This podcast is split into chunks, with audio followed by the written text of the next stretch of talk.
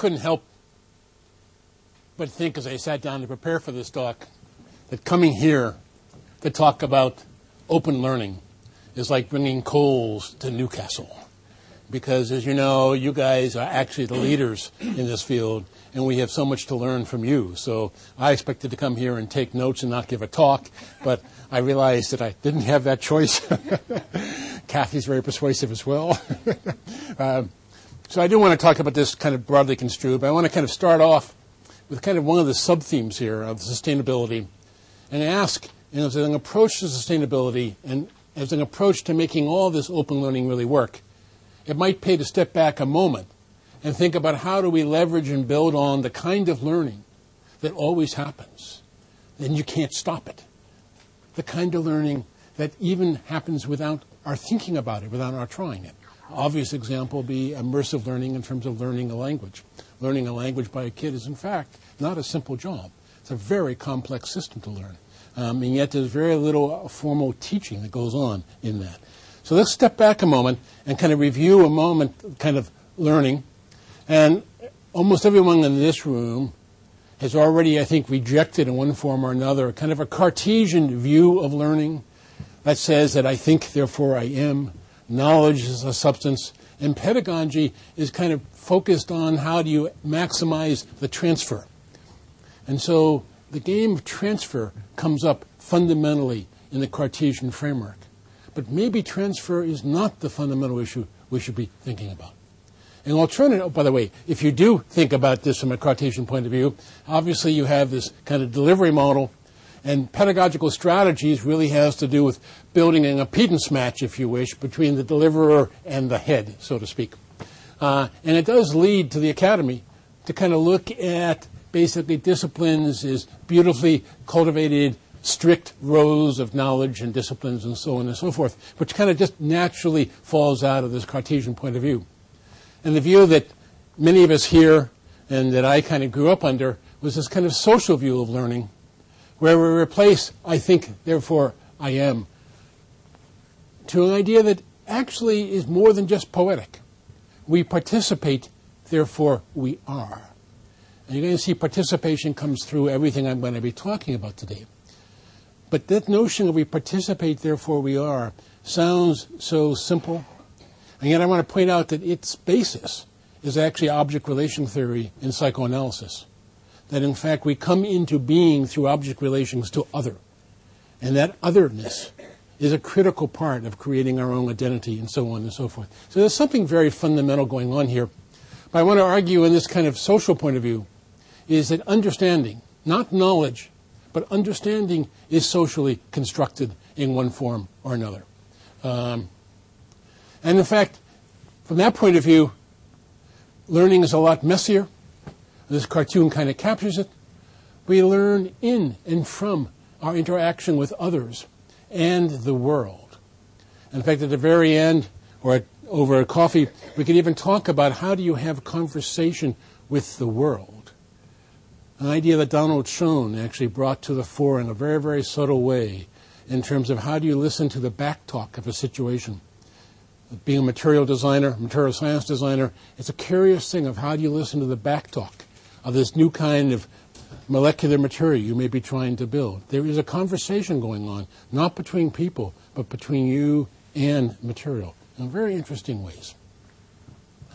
And in fact, talking about natural things that happen, one of the few deeply robust results in most educational theory today is that in fact the best indicator of success in college has to do with whether or not you know how to form, join, participate in study groups, bar none. That result has been replicated time and time again in one form or another. And that sense of the study group is actually where real learning happens in terms of how do you take what you've been given as information or knowledge, how do you internalize it in your own particular frame. And the curious thing is that these notions of study groups, as many people here at the OU have deeply been looking at for a long time. And these ideas of study groups work in a distributed way just as well as face to face. And in fact, sometimes they can work with very simple technology having to do with instant messaging. sometimes much more complex technology. But the fact is that the power of these study groups basically really work in a distributed form. And in fact, the social life of learning is real. This is a shot I took when I was giving a talk at MIT campus. Everyone, everywhere on that campus, basically you look around and there are kids building groups talking about things in one way or another. And of course, there's no particular reason if we move from kind of the study groups and the social life on campus, they also, of course, exist in Second Life. And there's been a lot of work going on here and other people attending this conference in terms of Second Life and how might you actually start to build new types of distributed study groups in Second Life. So I'm not arguing that Second Life is a pedagogical environment. I'm arguing that one of the simplest uses of Second Life is how do you build study groups, distributed study groups. No big deal. Kind of interesting things can happen here. And coupled to that notion of study groups is the notion, of course, of social networks. And I was really struck about a half a year ago. I was with John King, Vice Provost, University of Michigan. And he asked me a leading question. He said, John, how many people do you think we educate? And I thought about it. I said, you know, the last time I checked, there was about 40,000 students at going uh, at, at Michigan. So I said around 40,000. He said, no, John, a quarter of a million. I said, what are you talking about? A quarter of a million? You don't have a quarter million students on this campus, and you don't have really distance learning going on very much at the University of Michigan. He said, no, no. Here's what happens. Any student that comes as a freshman to the University of Michigan actually has already built a robust social network of his or her friends, some back in the villages they came from, some going to other colleges, and so on and so forth. And that particular social network is also turning out to be a new kind of a study group. It's a new kind of a bull session. And so people are actually swapping stories between campuses and so on and so forth. So in some sense, the productivity of what's going on, for example, on campus starts to get incredibly magnified by different types of social networks that kind of string out. And I thought that was kind of a fairly interesting thing. And you're really beginning to see all kinds of social networks coming online. But how many have really been dedicated to really expanding this particular notion? Or you might also ask, do they have to be dedicated? Is it also a natural byproduct of things that are happening once you understand the social view of learning? And of course, if you really want to think about effectiveness, we all kind of know in our gut that the best way to learn something is to teach something. And in fact, study groups, of course, do that. But are there ways to turn life on campus into something that really does amplify kids, students as teachers, as well as learners? Because if you could really do that, you might dramatically change the effectiveness of what goes on on campuses. So, kind of the summary of those kind of cartoons is a very simple theme that we're going to play out in quite different ways as we go forward. And that is, if you take this social learning point of view that understanding is socially constructed, again, I want to focus on the fact that I'm talking about understanding socially constructed, not knowledge. This is not a postmodern claim. Knowledge can be very grounded. We're just saying that the way you come, each of us individually, to understand it is often through conversation and working with others. It does suggest that we step back and take a very serious look at how might we actually support learning through various forms of participatory architectures. And you saw that kind of as a thread a little bit in our OER report for, for the Hewlett and for Kathy. The example that has driven me for so long is walking inside an architectural studio. And I spent 20, probably 25 years of my life in architectural studios. Perhaps because my wife is an architect, and I met her in one of these studios uh, at MIT. Um, and there are several things that really hit you when you look at these types of studios as atelier forms of learning. What hits you, first of all, is that in a studio, all work in progress is always rendered public. There's no way of hiding what you're doing. What you do is out there. Even in CAD CAM systems, you have printouts all over your, your workspace. What this means is that basically, as one student designer struggles with something, the students all around them are also participating in kind of a legitimate peripheral participation way with the struggles that that student is going through. So they are kind of participating from the periphery in the thinking processes of the student. Which means when the crit time comes and the master comes in to critique this person's project, everybody else, of course, also hears that critique. But in hearing that critique, they have a very nuanced and textured understanding of the thinking processes that went on in producing that product that is being critiqued. So they have a very rich framework for interpreting what the master is saying, even though they didn't do it. So you actually have a fairly interesting productivity factor here because you may have 15 or 20 students all kind of listening to the crit on one student and picking up all kinds of things from that one crit. So this curious kind of learning is going on simply from the fact that work in progress is made public. Now think about it a moment. In the academy, we are just the opposite. If I'm sitting next to a colleague and I come from physics and math, you know, like, I think I'm a hero if I've been able to actually hide what I'm doing.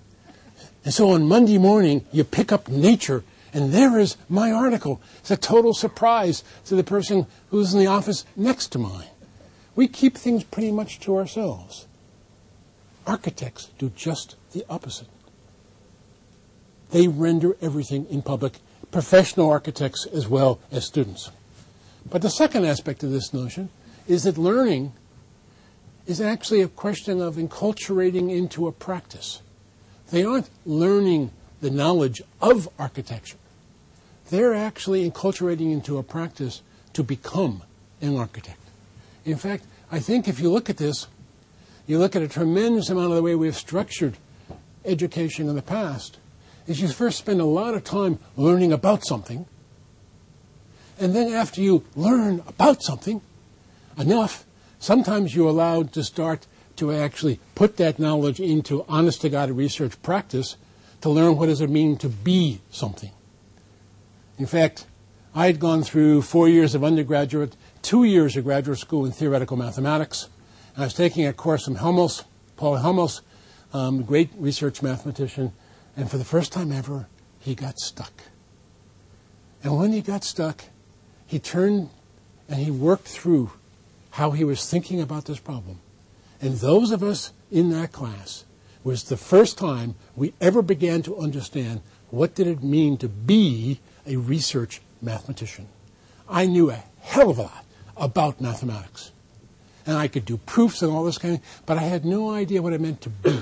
What are the sensibilities, what are the ways of looking at the world that to be a research mathematician entails. So most of our education has spent a great deal of time up here, and then if you're really lucky and can put up with it long enough, you start to learn what it means to be. And of course, the spirit of, I think, what we can now do with technology and this kind of open learning mo- uh, movement is to really look at can we turn this whole thing around? Can we actually look at kind of learning to be first? And then when you get stuck at doing something that you're passionately engaged with, like these architects would do, they would have to then go back and figure out, well, what is the structural calculation for this beam of this building I'm building, and so on and so forth. Then, through productive inquiry, they start to learn about. So there's a sense of how do you kind of start learning about under productive inquiry from things you're doing learning to be. And so it's a sense of maybe there's a chance to invert this, or at least to tighten the loop between these two issues. Let's look at a very simple example. I think you have some here. Here's a case at MIT called the Teal Project. 8.02 uh, E&M course. And this course is actually a brilliant course. This course is used to basically convince you you don't want to be a physicist. basically they can start out with multiple hundred, I think to about 800, and by the time this course is over, it can get down to around 200. It's very effective filter. And if you actually think about E&M, you learn a lot about field equations. And of course, field equations defy causal understanding by mere mortals. Um, and that is, of course, the way it is taught. so it's very effective at convincing you that maybe you should go into mechanical engineering or the arts or something else. Um, but this is a bit tragic because an awful lot of these kids are, in fact, capable of doing fantastically good technical work. So this was an experiment borrowed from RPI originally, North Carolina State University, the Scale Up Project as well. This is called the TEAL Project, where they decided to go back to that notion of an atelier form of learning and say what happens if you actually break up this course into kind of a studio based learning where you take these round tables, you have nine kids per table, and basically in this kind of a framework, what happens is the prof maybe talks for 10 or 15 minutes, then sets kids to work on problems, walks around to these, uh, these tables, acts as a kind of a mentor rather than a teacher, and so on and so forth. Now, did this course work very well? What's the story? Well, we don't have to go too deeply into it, but let me just say a couple things. One thing became very clear is in this kind of a scheme, sage on a stage does not work. So, in fact, they had to do a major retraining of the professors in order to make this actually work. Because all the practices of classical teaching of this E&M course in this kind of a framework, of course, were a pathetic failure. Something else turned out to be very critical. They had to stop marking on a curve. Because they want these kids to learn from each other. They want these kids to teach each other. And if you're going to mark on a curve, what's the incentive of helping somebody else learn something around one of these tables? And so, in one of their kind of yearly experiments, where the results were extremely suboptimal, it turned out that basically they were marking on a curve. The next year, they said, let's step back and let's not marking a curve. And whammo, a complete new social experience started to emerge around these tables. But let's go on. Because if you take this learning to be, and if you want to look at new ways that kind of mentorship actually can start to happen because learning to be without any kind of teaching or mentoring is not all that likely to be that effective. Question is, are there brand new ways to bring kind of mentors into the game that's a win-win situation for both the students and the mentors? Here's an example, and I bet many of you kind of know this. This is the Faulkes Telescope Project. This was actually started in England uh, about, I don't know, what, about 10 years ago, five, 10 years ago. Um, this telescope itself actually happens to be positioned in Maui. There's a second telescope in the southern hemisphere in Australia. These telescopes are completely remotely controlled. And students from all over England can sign up to use these telescopes. It is open in the sense that any experiment you do on these telescopes and any analysis you do has to be put up on the web. But there's also a Faulkes Telescope Academy. And in this academy, what happens is basically professional astronomers start interacting with students running experiments, helping them to interpret the data. Why? Because every once in a while, there's some very interesting results that get found by students in this process. And so you begin to find kind of a new interaction between the students and the professionals. So the professional does not think he or she is taking time off from their work to be a mentor, but is simply a process very much like in graduate school education. But this is starting at the high school level. And in fact, I could talk all day on amateur astronomy and what's happened in terms of how the amateurs, amateur, by the way, coming from Latin amateur, meaning things I do for love. We have a very distorted notion of what amateur means but amateur are things that you're passionately engaged with. These amateurs are basically watching the heavens on a 724 basis because they're amateurs networked together all around the world. So professional astronomers know if they harness this, the sky is being watched. Whenever it's dark, everywhere it is dark. All the time. And there have been some very astounding, some very fundamental breakthroughs in both astronomy and theoretical physics that have come from amateurs finding things, interacting with the professionals to validate it, and so on and so forth. So it's a kind of interaction that I find fairly interesting. The previous example was again the notion of enculturating into a practice. Because what was really happening with those students is they were, through the interaction with professional astronomers, beginning to learn a little bit more about the practice of professional astronomy, if you wish. Here is another small insight into another practice. This is a practice of scholarship in the classics. This is a website created at Brown University around the Decameron novel, written about life outside of Florence in the Black Plague. This has been studied tremendously because uh, it's a very important piece of Italian literature. And what this web portal has done is it has basically built what you might call a spike. It has become the central repository for scholarship around the world in this one particular, very narrow topic of the Decameron novel. What happens in this is that basically now scholars from around the world can contribute things to it, they can argue things out. Students, graduate students usually, are allowed to put pieces up, and they are likewise subject to the same type of critique that the professional um, scholars are open to. So what's beginning to happen here is this is not a particularly great, I mean, it is great, but it's not, its purpose is not content, from my point of view. Its purpose is to give a little bit of a window into the practices of what does scholarship mean in this particular field. Because basically, the practices of scholarship in fields, the different fields, is really quite different. For example, as you know, the practices of an engineer versus the practices of a mathematician almost have no overlap. They can't talk because basically the sense of elegance that a mathematician has is not the same sense of elegance that an engineer has. That's one of the reasons why cross-disciplinary research is so complicated. So what we're really saying is we're trying to kind of reify and open up the practices of scholarships of various different fields that students can then enculturate into in the process of becoming rather than just learning about. So let's take a break. Let's take a jump. And let's ask in today's digital world, call them born digital, call them the mobile generation, whatever you wish, do we understand them? And likewise, which I think is critical for us in learning, is do we understand what creates meaning for them? Because if you don't understand what creates meaning, it's going to have a very hard time getting them that much engaged in either learning to be or learning about.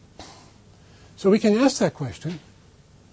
But by the way, we can also ask what creates meaning for us ancients? It'd be surprising that not that much time is really spent thinking about what creates meaning for us, the old folks, and us, the young folks. I want to argue that the topic we don't talk much about is the topic of tinkering. And what's the role of tinkering? And you can see how it might relate a little bit to that learning to be, that part down here. Tinkering, what do you learn from tinkering? Well, first of all, let's step back and recognize that by and large, most of us in this room, especially the guys in this room, got our original kind of um, introduction to technical topics probably by tinkering. 14, 15, 16, 17, 18 year old folks. We worked on cars, motorcycles, lawnmower engines. We worked with ham radios, radios, amplifiers, all this kind of stuff. And we would play with these things. We'd take them apart, we'd tinker with them.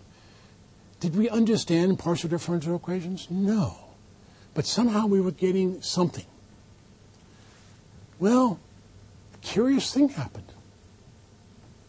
Around 1980, we can argue the time, tinkering stopped. it dropped out of a good share of the baby boomers generation. Why? Because basically, most of the devices we deal with today are cognitively impenetrable. That is to say, I can't open my watch anymore and make sense out of it. I can't open my car anymore and make sense out of it. And by the way, a couple of us that do know how to make sense out of it, and that's now a felony. You're not allowed to change the software driving your engine. By the way, you can add about 30% horsepower to a car if you can actually change the timing in that ship.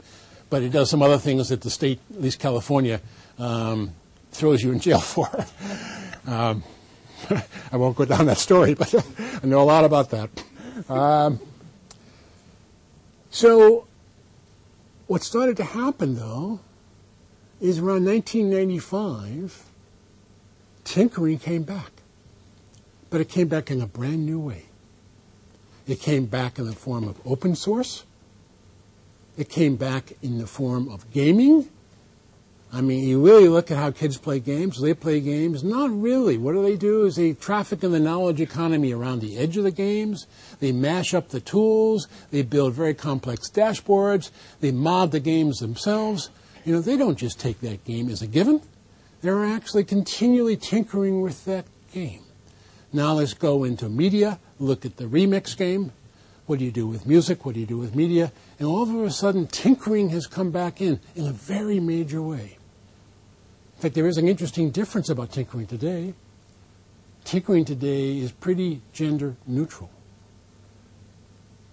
30 years ago, tinkering was slightly gender biased toward guys, although gals had their own forms of tinkering.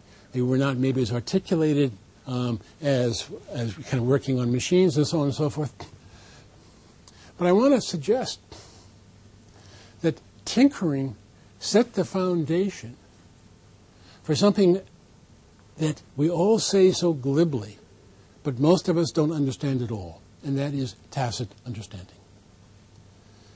And I want to recommend, and I now know in the uh, English audiences this is not as true in American audiences, but if you look at um, Michael um, Polanyi's book called Tacit that is the book that is quoted by almost every educator I know and has a property that almost no educator until I came to London, see Diana, uh, to say that everybody who quotes that book actually has never read the book.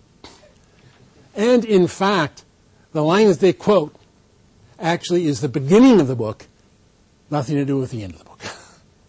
But in that book, Polanyi starts to talk about how do you attend from rather than just attend to. And his notion of attending from has to do with subconscious processes that are not cognitively penetrable, but actually set up the way that you see the world in ways you're not even aware that's really happening. It has to do with an attendance or an attunement, but it has to do with I attend from something inside me. I'm going to claim that that comes primarily from tinkering. And that's a very strong cognitive platform. You want to call it cognitive, is it dangerously? Very strong platform from which our understandings actually start to emerge. And what I find so interesting is that tinkering now has been brought to the surface in so many powerful ways through the net. For example, that telescope, you're tinkering with that telescope.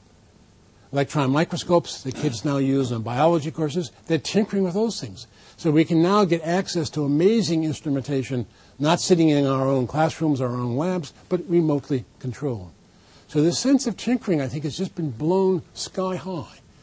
I think it actually turns out to be a very important basis that almost none of us think very much about. But let's go back to the born digital. Look at the kinds of things that tinkering involves. Obviously, open source, I'll come back to that in a moment. YouTube, Second Life, game modding, Civilization 4. How do you start tinkering with that? Think about what these Lego kits, uh, amateur anime, which turns out to be, by the way, a very major movement in London.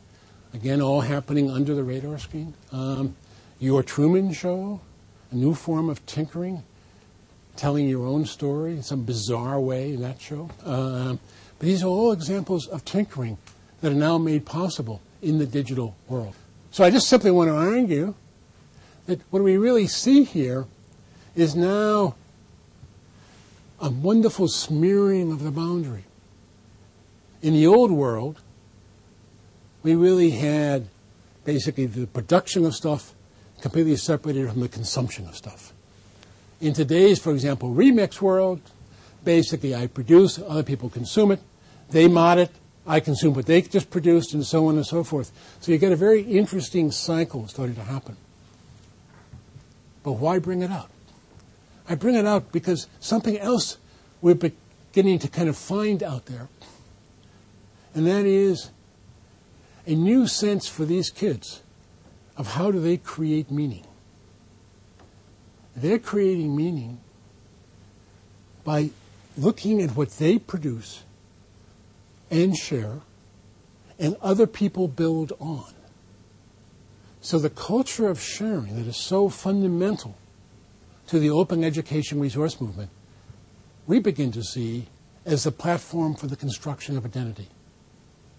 If you can really think about how to facilitate this whole turning so that I begin to be seen as some a contributor that other people pick up and build on. And I get acknowledged through that process of other people building on. So this has to do with acknowledgement, again, a very important psychoanalytic concept as well, and then the sense of the spiral that starts to develop. Let's look at one of the most simple examples of this. Look at open source. In a curious way, you can think of the open source as a participatory learning platform that is really a form of distributed, situated learning. Notice that if you want to join a particular open source community, such as Linux, Apache, JBoss, so on and so forth, what you have to do is you have to start to enculturate into that community. Because you've got to be able to pick up their sensibilities, their practices, and so on and so forth. So, for example, a huge difference between most of the open source movements and the way that some of us, starting with myself, actually learned how to program is that basically the open source movement, because they want to drive that cycle I showed you a moment ago, start out with saying you have to write code that is meant to be read. Now, that seems obvious to a lot of youngsters today. But some of us in this room, starting with myself, knew that if we could write code that no one else could figure out, and it worked, we were macho, we were the heroes of the day. You could not read the code that I wrote, and I was damn proud of that. And I was not unique. that was the mantra. Today, in the open source movement, I'd be killed instantly. And of course, if you write code to be read by others, that becomes the basis of a learning platform. And in fact, that makes others possible to come in and tinker with it, make very small adjustments, make it slightly better. And if you actually look at how do you move from the periphery of one of these communities into the center, you start doing, start on the periphery, very menial tasks, fix up device drivers, sometimes write a new device driver, and so on and so forth. And eventually, if you become good enough and accepted by the community, you're allowed to move more and more into the code, into the center code, maybe even eventually into the kernel code of the open source. And of course, what really matters here is social capital matters. Going back to this construction of identity, construction of meaning. Because if I'm doing things that other people are using and other people acknowledge me for it, I feel good about it, but I build social capital. And so if you look at what's so critical in this kind of open source movement, the code is open, the system is open. If I need to, I am allowed to probe arbitrarily deep into that system to understand some type of performance property, even into the kernel. Can't change the kernel, but I can look at it. And basically, there's amazing forums and community discussion groups around this. Discussions around concrete problems that are coming up in that community trying to patch this code, fix the performance, and so on and so forth. These are not open ended discussions. These are very grounded discussions on real problems. Let's go on. Think about remix. This is actually what I picked up um, from some kids in the underground, so to speak, in London. What's really going on in terms of the tinkering and the play of imagination in these fan design groups, for example, in amateur anime? What's really going on is a new kind of reading. What these kids are doing is they watch the professional anime, which is usually a story about something, and then they start filling in the backstory to the front story. And they build their own anime explaining why this thing that you just saw actually had to happen that way. So they're writing stories about the backstories to the forestory. That's very close to a new form of close reading that we would die to get our kids to be able to do. They're engaging in a very deep form of close reading in terms of constructing in plays of imagination what could have been the cause of this particular event that the anime itself just portrayed. So, what are we seeing here? We're creating meaning by remixing my imagination with the author's imagination. And we're beginning to see a very serious form of the play of imagination in this particular type of setup. You often see this, by the way, in YouTube, although you see a lot of other things in YouTube too. So, of course, it's not surprising. What we've been looking at here is various forms of kind of what you might call the new Web uh, 2.0 movement. And you might think about the Web 2.0 movement as a new, again, a new kind of participatory medium. Or is it a new form of participatory media? Or what is the difference? We may want to ponder that a moment. But this new form of media, think what it means for students, teachers, producers, consumers, parents, and so on. Why do I bring this up this way? Because everyone in this room, starting with Kathy, we can step back and we can say, what do we really now have at our fingertips? We have the phenomenal resources of Open Learn, learning space here, the phenomenal resources coming up in all the worldwide movements of open education resources. That telescope was a trivial little example of all kinds of things that are happening in e-science. That the Decameron Web is a simple example of many, many, many hundreds of, of various focused portals that are coming up in the humanities. And these are not just content. These are content, these are tools, these are activities, these are professionals using those portals. A big distinction. This is going way beyond content. This is deeply engaged with activity. Um, and of course, we then have kind of the thinking of Web 2.0. And what it suggests is maybe the time has now come to how might you start to tie all the content, all the tools, and some of the activities together to create a term that Dan Atkins and I um, originally called open participatory learning infrastructure, a term that freaked out a bunch of our colleagues in America. so we're going to use a simple, more friendly term, ecosystem. um, and the catch here is tying this all together, content, tools, activities, but with these activities, etc., you now have the chance of looking at how do you close the loop. How do you actually do this in a way that this ecosystem is not only cross pollinating with itself, but this ecosystem is getting better and better and better with use? That, by the way, is the spirit of Web 2.0. How do you close these loops so that I can see how these things are being used, how they're being misused, what are unusual ways to use these things, and so on and so forth. And I think this afternoon, Toru, when do you speak? Okay, today or tomorrow? Today. Uh, um, you know, you will see, for example, in his Keep toolkit system, kind of one of the ways to, in interesting, powerful ways to close the loop. And I think one of the interesting research topics we have before us are what are the various ways to close the loop. So not only the materials, activities, content gets better, but also maybe our own theory of learning gets better. Because if you look at, for example, a few of the things I've looked at in OpenCourseware, that is now being repurposed around the world. All kinds of different cultural communities are using this. What's the chance to start to learn how particular material is getting misunderstood? What does that tell us about cognition? What does that tell us about culture? And so on and so forth. So we may have an incredible platform for starting to kind of advance our own sense of what's really going on here.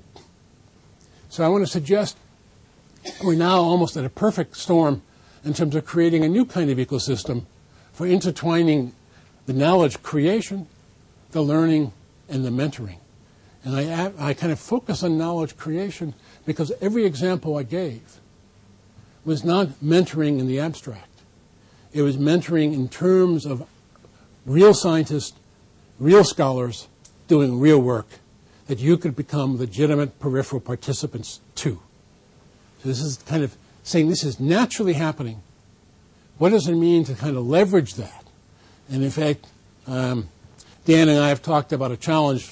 It's important when he says it because he is from NSF. A challenge to uh, National Science Foundation saying every major scientific grant. What would it mean if NSF said you must spend 10% of the money opening this up to students to be able to use, to be able to apprenticeship in and so on and so forth. Because we're paying for this stuff anyway. And it's very interesting to say how do we open these systems a little bit more so that you can become a participant if you have the passion to do that and see if you could actually become a contributor in that kind of search. So I want to suggest that maybe there's even a more fundamental movement at stake here. If you want to look at the last few hundred years, you might see that our history is one from moving from scarcity to moving to abundance. Back originally, when scarcity was very hard to find the products that you wanted, we focused on building a manufacturing economy. And that manufacturing economy took on momentum, flourished, and all of a sudden, it actually produced more things than we needed. and that was the beginning of the consumer economy, where Madison Avenue was born, advertising was born, and so on and so forth. Marketing was born. And so this was the beginning of the, of the uh, society of abundance. I'm going to call it the consumer society. I'm suggesting now, with the kind of abundance we really see happening in this digital world, we're moving into a new kind of economy, a creator economy. We're beginning to now see the rise of a new kind of culture a culture of co creation and a culture of participation. And of course, this fits perfectly into the thinking that goes on in OpenLearn. It's almost like two sides of the same coin. But in this kind of sense of abundance, in terms of this kind of creator economy, are we now entering a new kind of a world? A world that says maybe there's an infinite number of niche communities out there that are these kind of co-creator niches. And is this not the beginning of the long tail, which I'll say about in a moment? And from there, maybe we're actually entering a world which learning on demand by joining these infinite variety of niche communities is now possible.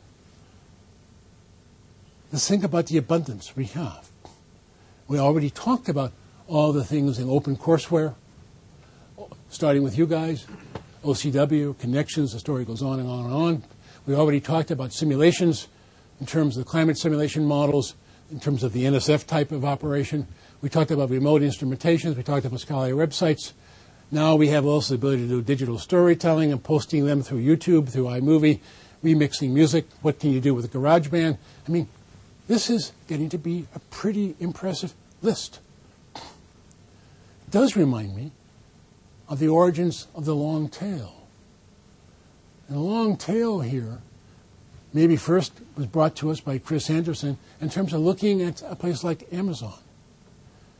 What happens if you have a store that is not limited to shelf space?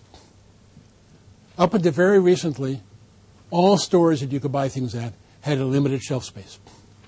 And they were driven by the Pareto 80 20 distribution they really said that basically 80% of your revenue was being made by 20% of the books, and your job was to make sure you had those 20% of the books plus a little bit more, um, and you didn't worry about anything beyond that. So you kind of stopped what you stored, in most bookstores, like around 30,000 volumes. Um, Amazon came along.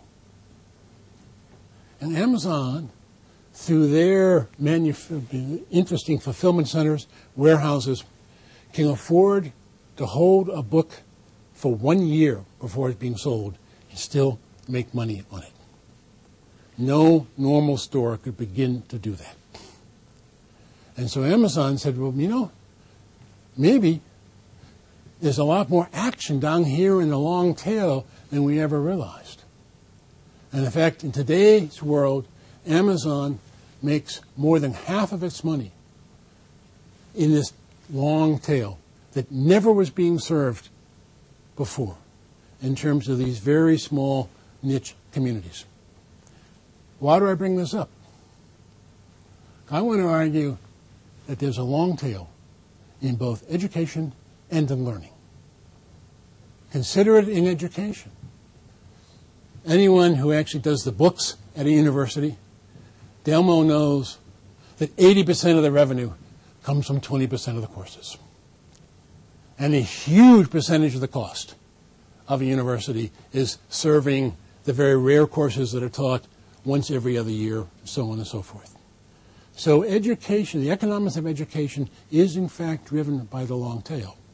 And in fact, if you look at the Open U, you're capable of being a little bit more like Amazon in finding much cheaper ways to drive down that tail. But now let's flip it.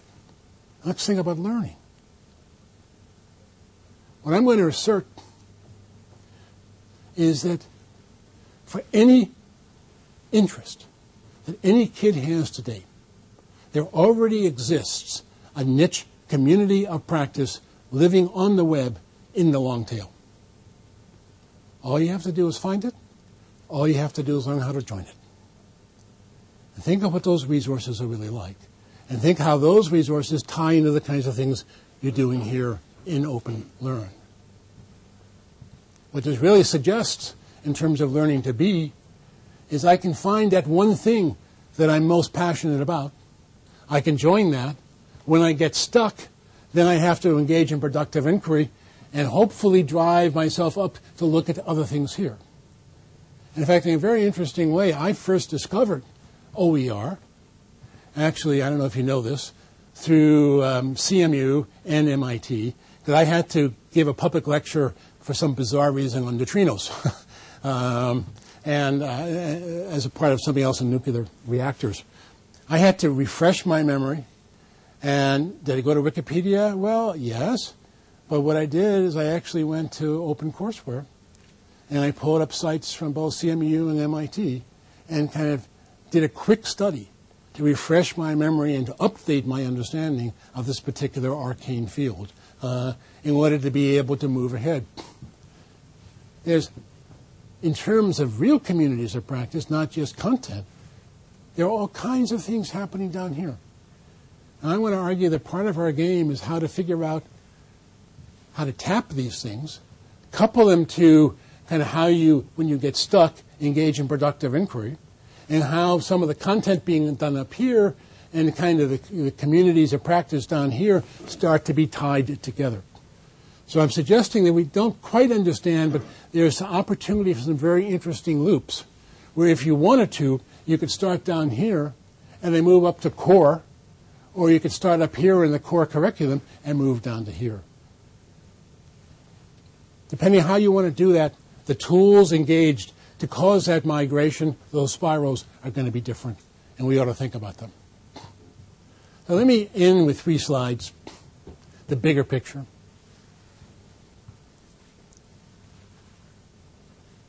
The simple one, what we really see, so much the spirit of nearly every example I've given, is how do you actually do active blending, not just tapping resources between learning and researching. Because researching is happening, is usually separated from learning. How do you start to combine those in exactly the properties of the long tail, or however you want to look at it, What's the opportunity there? And in that opportunity, you get the professionals, the scholars, starting to be able to be naturally occurring mentors with the students wanting to join in on that kind of work. And now you don't have to be limited to just the things going on in your own campus. Because in this particular world, like I showed you, the Decameron Web or the Faulkes Telescope here in the UK, basically anyone around the world can join. So that opens up the tapestry unbelievably in terms of finding a few kids, really talented, passionately engaged, that actually could contribute to the doing of research, science, scholarship. So that's point one. So it's a whole question of thinking about researching, moving to researching, so to speak. Point two is a substantially more radical point of view. And it says, you know, we really are operating in a brand new world. And the world we're operating in, stability is not our luxury. In fact, the world is changing so fast that some of the data we were looking at uh, yesterday, some of the discussion we were having yesterday, you know, expect your students today to go through 10 or 15 career transitions before they finish. So you got to think about how do you train somebody not for a career any longer, but for a career trajectory. How do you think about that difference? But let's step back. Because if you look at the media world, if you look at the manufacturing world, in fact, if you look at any of the commercial worlds, we've gone through a very interesting transformation. Back when the world was stable, you could predict what customers wanted. You built warehouses. You built manufacturing sites. You could build warehouses. That you could build stocks of knowledge, stocks of assets, and then you deploy those when customers want them. That was basically the world of supply push. That was the fundamental mechanism under the manufacturing economy in a stable world. And of course, as the world changed, we moved to lean manufacturing, what you might call demand pull.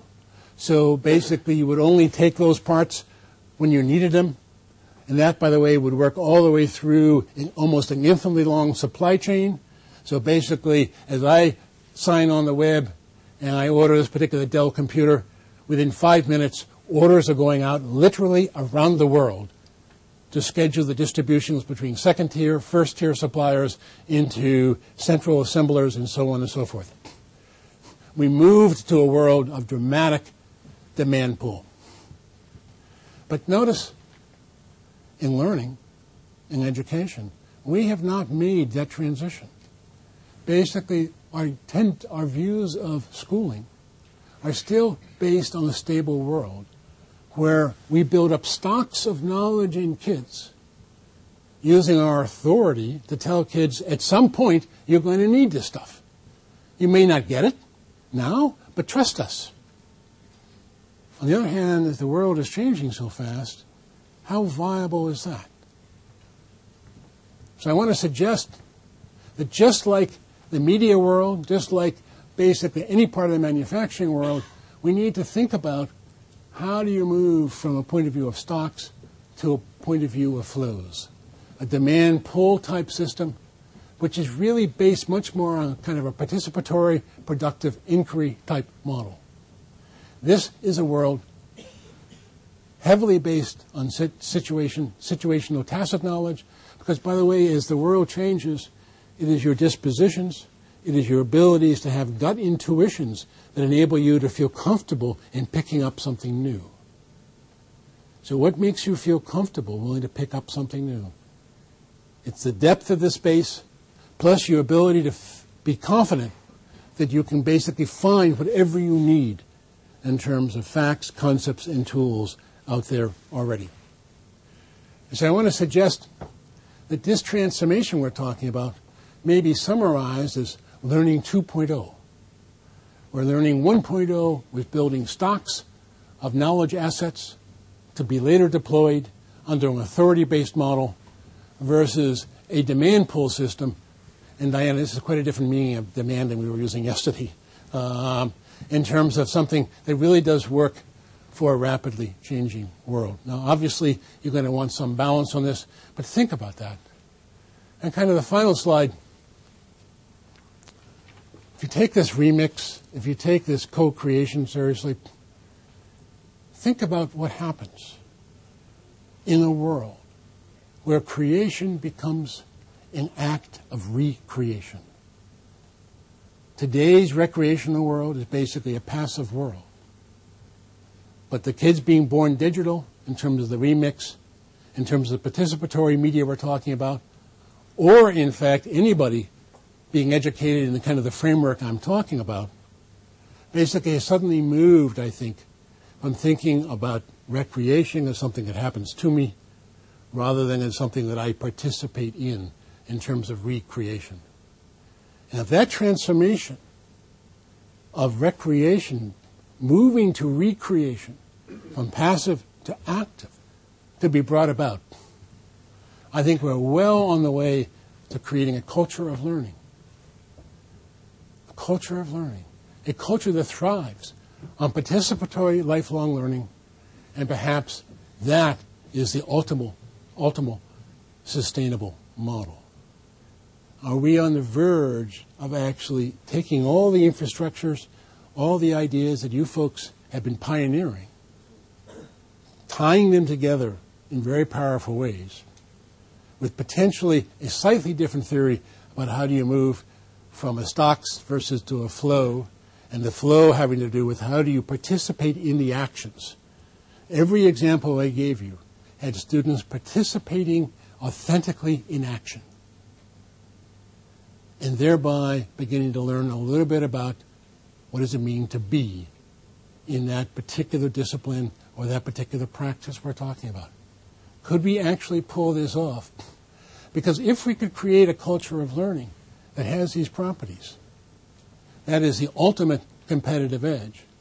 Because as the world changes, we're completely fluent and comfortable in living that change out. We don't have to have the inertia that most economies have. So there's a sense that if we could get comfortable in the 21st century of this world of change, which really is the essence of kind of continuous learning. And I say this kind of in a way that says, you know, the term continuous learning, lifelong learning, is a term we've thrown around so loosely for so many decades. But if you begin to see this kind of epistemological basis of what we're talking about, might there actually be, for the first time ever, a chance to pull that off? And if that's going to be pulled off, it's going to be based a lot on the kinds of things you're doing here. So with that, thank you.